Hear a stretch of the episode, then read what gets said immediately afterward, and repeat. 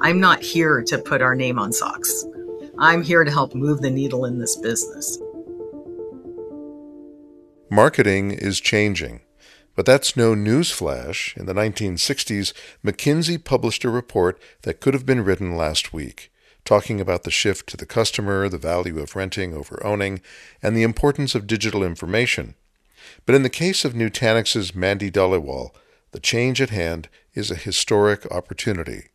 This is the Tech Barometer podcast. In this episode, we look at marketing today through the profile of Nutanix CMO Mandy Dhaliwal. Let's set up the context. Nutanix provides tools and apps that leverage the cloud. It's a cloud company.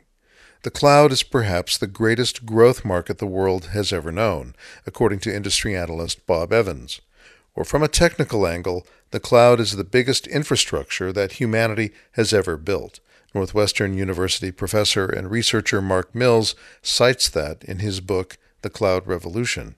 So, with that in mind, think about Mandy's statement I'm not here to put our name on socks. I'm Chief Marketing Officer, which connotes tactical stuff. We're the party planners. We set up the booths. We deliver swag, et cetera, et cetera. I think that reputation of marketing is changing. When I started my career, we were the ad people, not quite madmen, but that was our world. And now you look at how data driven we've become and all the tools and how much of an impact we have on revenue. Though the media itself, as far back as the Gutenberg Press, is technically considered marketing, the discipline we know essentially started in the early 1900s. Since the 1980s, a lot has happened to the marketing departments of businesses the rise of information technologies, the emergence of the Internet, the adoption of integrated marketing communications. Technologies like AI and new marketing approaches frame the data driven practices Mandy employs in her role at Nutanix, a company that itself is helping to reshape computing in terms of the cloud, yet another new force affecting how marketers deliver the right message to the right people at the right time. There's a lot of attention, innovation, and investment in this rapidly evolving world of information technology, which is helping businesses and governments digitally transform how they operate. It takes a big thinker and doer to raise global market awareness of Nutanix. The blueprint for it hasn't been written yet. This is our time as marketers. This next iteration of the business world really is heavily dependent on marketing. The winners and losers have to obviously have the right technology, but at the end of the day, it's how you get that message into market. How much dollar do you deploy to go drive that message into market in an efficient way to go get the outcome that you need? So being a problem solver, that's what I am looking to unravel for this business and get to a clear go to market motion in terms of who we go after, when, and how do we get them a message that's compelling for them to give us a try and get them into our technology orbit. Mandy's goal is to establish a revenue marketing operation that effectively and efficiently feeds a pipeline of new business and existing customer opportunities for a subscription oriented model. Finding new customers and keeping them coming back for more is essential to Nutanix delivering what it lays out for investors each quarter.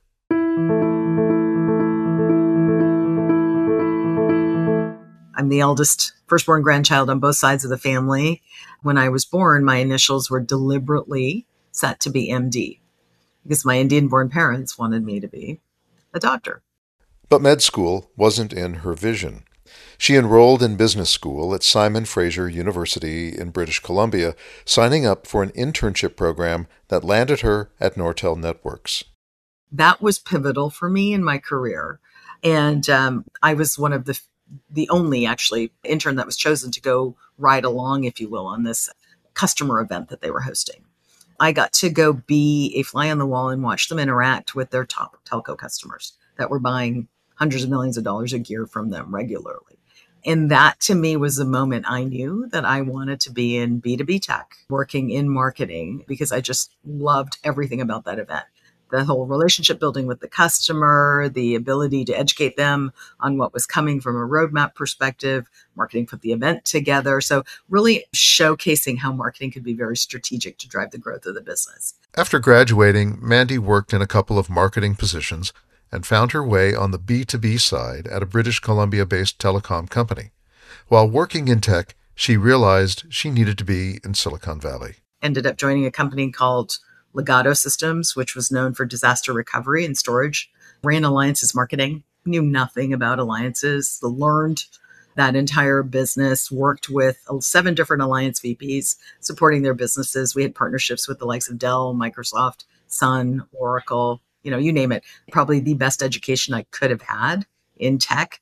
Not only did she have to learn Legato's business, but also the partnerships with clients to drive joint value propositions into the market. But this is where the story takes a turn.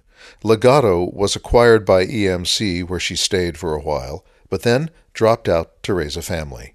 Took seven years off and did it right. Did not want anybody raising my child. I did not want to pay a nanny to raise my kid. We did it ourselves.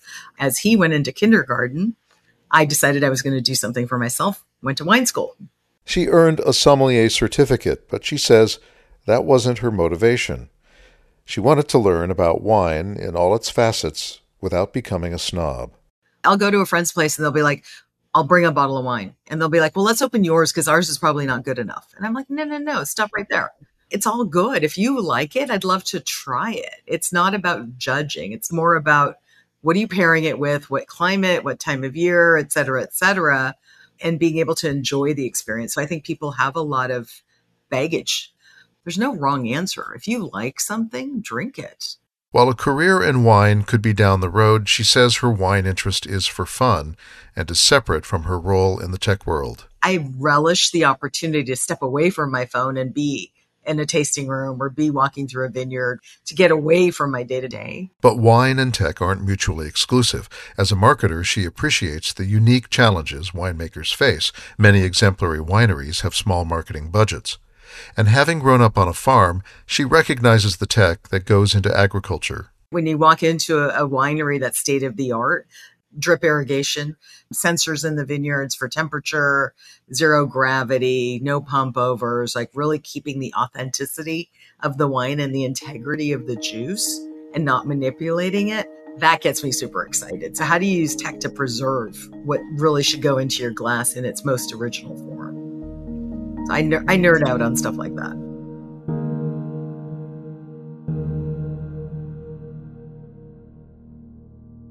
Mandy Dhaliwal, the eldest of four kids, grew up in a small farming region in British Columbia on the U.S. Canada border. Her family came from India, arriving in Canada in fits and starts. In the 1800s, her great grandfather journeyed to Vancouver only to arrive in the harbor, forbidden from stepping on land.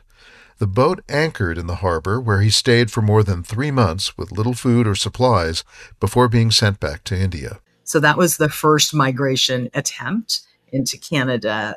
My grandfather on my mom's side, his older brother came across to work in the lumber mills. We were landowners in India, in the Punjab, but the family had the means to be able to send their sons to a, a foreign land. So once my grandfather's brother arrived, he sent for his other relatives that my grandfather came across. My mother was two years old at that time, so her father left to go make a better life.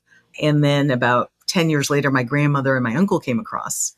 Her mother made the trip at 19 for an arranged marriage with her dad, who was a teacher, and then became a realtor. We started buying up land, and then one of my uncles decided that he wanted to get into farming. So he bought a strawberry farm. And then it was just this whole gravitational pull. Every family member all of a sudden got into land. And um, so that's where the farming came in. And we were cheap labor uh, as kids. But thanks to agriculture technologies, which were becoming more affordable, the family farm, at this point producing raspberries, was able to bring in automation. We had hundreds of workers come to our fields every summer. The harvest was six to eight weeks. And they would be out there picking the raspberries, and they're very delicate, and you have to be very careful. Just in my childhood, we went from that to the harvester. The world of ag tech is quietly a vibrant area for investment. As technologists envision the connected farm, with cloud, IoT, robotics, and AI, making precision ag a reality. Berry farmers, for example, can better time harvests, manage responses to weather, make better environmental choices as far as applying fertilizer or keeping the weeds down, and simply getting better fruit to market we were on the precipice of getting to this watershed moment where you can now genetically engineer the plants. You can start to get regulation and predictability. You're not getting the swings in the weather because you got irrigation. You can tent on the supply side for the farmers. There's the John Deeres of the world becoming tech companies. No longer are they a lawnmower and a tractor business. So I think there's innovation happening throughout the entire ecosystem, not just on the production side. So all of these things, it's the evolution of mankind, right? You think of the iPhone, you think of all the things that we take for granted. I still remember the days I started my career, I had a pager. I worked for the phone company. I've done every single functional role within marketing, and I understand what the people that work for me in the orgs are grappling with. So I can go very deep with them and be able to really be a business partner to them to help drive our business. One of the latest tools for marketers in the technology space has been subscriptions. Not necessarily a new invention, but scaling a subscription business is one of those practices which is wide open for innovation. I saw a lot of opportunity here uh, to come in and make a difference, to get that narrative right to the market, really be more customer focused, and really start to focus on the growth aspect of this business and really unlock the partner ecosystem. As I look at dashboards, as I look at data across my peer sets as well, I'm looking for patterns in terms of pipeline, for example where are we driving pipeline? Which segments, which regions, what verticals, what's happening? What's the story that's resonating? If I can get to that level of specificity, I know what's working and I know what I need to improve. But she says data by itself is nothing without strategy. The question is how to harness data to get the right insights to move a business forward. Those patterns of data help companies create their formula. It's a highly complex algorithm that we have to codify ourselves, and every business has to do this. And the companies that are really good at it are the ones that are scaling quickly. That's the secret sauce. Mandy Dhaliwal is the Chief Marketing Officer of Nutanix. This is the Tech Barometer podcast. I'm Jason Lopez. Thank you for listening. Tech Barometer is produced by The Forecast. If you'd like more stories on tech and the people in technology, check out more stories at theforecastbynutanix.com.